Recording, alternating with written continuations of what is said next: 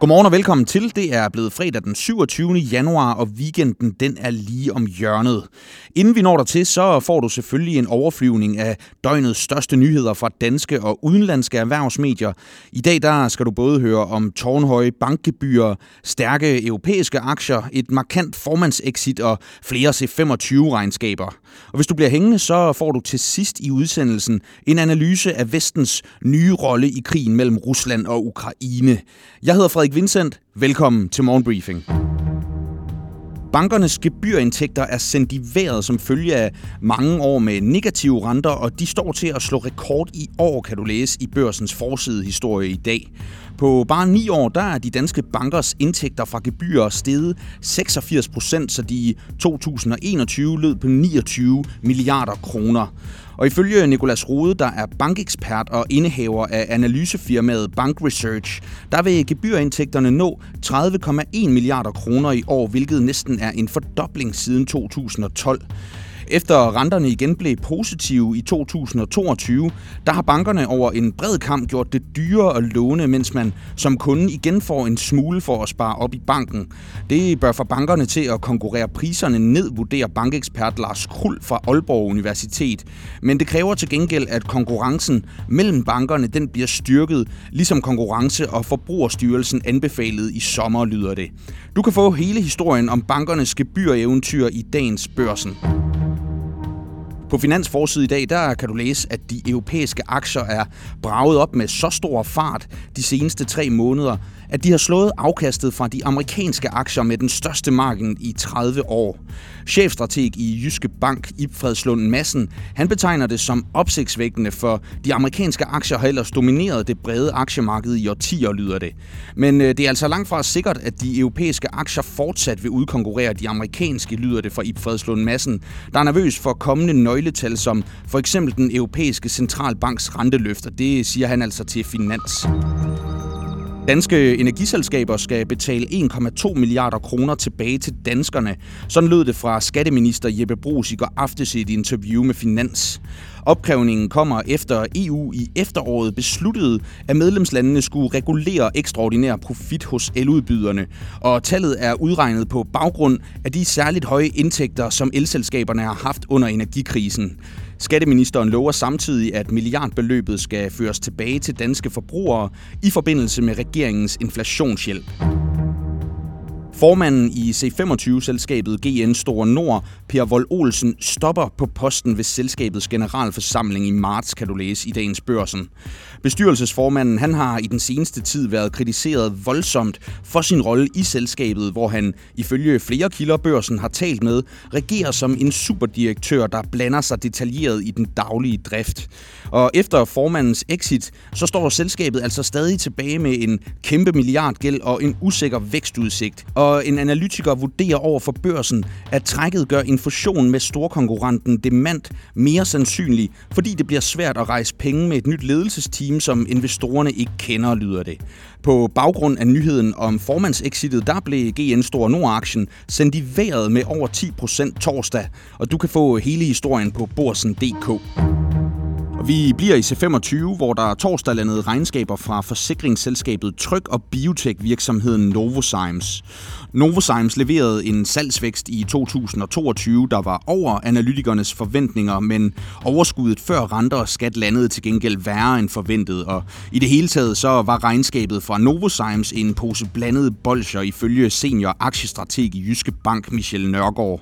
Fra selskabets finansdirektør Lars Gren lyder det til gengæld, at man er godt tilfreds med regnskabet og har høje vækstforventninger på 4-7% for 2023. For Danmarks største forsikringsselskab Tryg, der bød regnskabet på fremgang i indtjeningen, der slog analytikernes forventninger. Til gengæld så vil Tryg følge konkurrenterne Top Danmark og gensidige og sætte priserne på sine forsikringer op, fortæller topchef Morten Hyppe. Det er inflationen og større udgifter til energi og råvarer generelt, der driver priserne op, lyder det. Og du kan læse mere om C25-regnskaberne og reaktionerne på børsens hjemmeside og i dagens børsen. I USA har væksten i fjerde kvartal af 2022 slået økonomernes forventninger, skriver Financial Times.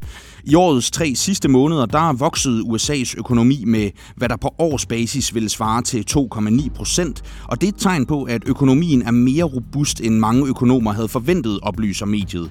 Væksten den er stadig lavere end tredje kvartal, og flere prognoser peger på, at USA stadig vil ende i en økonomisk recession i år, når effekten af den amerikanske centralbanks rentestigninger får bedre fat, og det skriver altså Financial Times.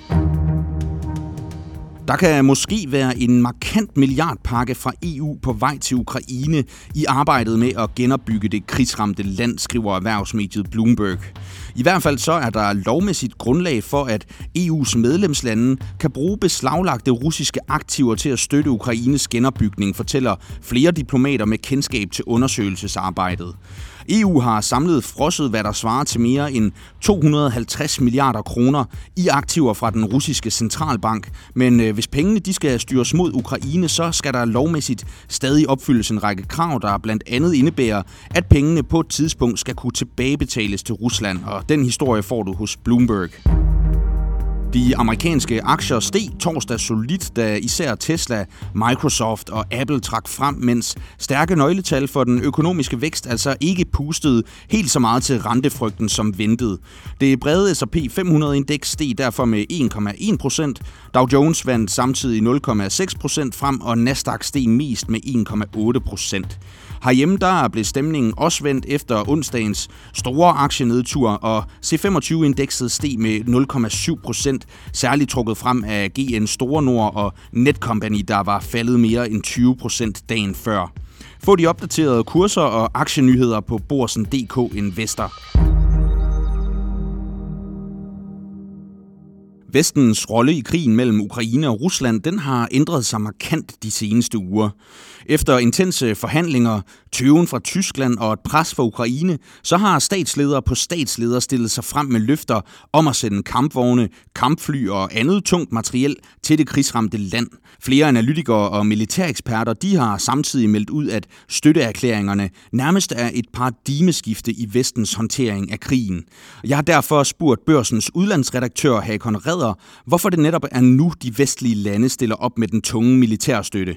Jamen, det er først og fremmest, fordi det i meget, meget lang tid, og vi går næsten helt tilbage til, øh, til invasionen 24. februar sidste år, har været et dybfølt ønske fra Ukraine og fra præsident Zelensky om at få noget tungt udstyr.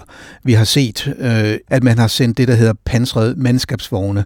Det er sådan noget, som man fører infanterister frem i, og de har selvfølgelig nogle kanoner, og de har nogle maskingevær, men det er ikke nær så tungt som det, vi ser nu, og det er det, de er efterlyst, fordi at øh, fronten ude i det østlige Ukraine, øh, Ukraine, eller fronterne, har været fastlåst i temmelig lang tid, og det vil de sikkert være indtil foråret. Der planlægger både Ukraine og Rusland sikkert også en offensiv, men for at Ukraine kan bryde igennem de russiske forsvarsværker, så er det nødvendigt med noget, der kan virkelig slå hårdt. Og jeg har også spurgt Hakon Redder, hvad Ruslands reaktion har været på den øgede støtte til Ukraine, og hvad det betyder for konflikten fremadrettet. Forløbig synes jeg, at, øh, at den russiske reaktion har været meget afdæmpet. Selvfølgelig har vi hørt øh, Peskov, talsmanden fra Kreml sige, at det her det er, det er en optrapning. Øh, nu har NATO blandet sig direkte i krigen.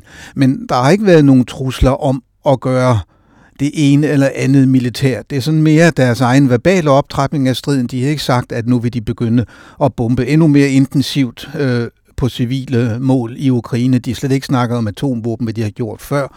Vi har set nogle, øh, nogle populære tv-værter i Moskva, der mere eller mindre er gået amok og snakker om nazisme, men skal sige, fra, fra Putin selv har vi intet hørt. Fra hans talsmænd synes jeg, det har været rimelig afdæmpet, og de militære leder i den russiske her har faktisk heller ikke været ude og kommentere meget andet, end man kunne forvente, og det har været forholdsvis afdæmpet.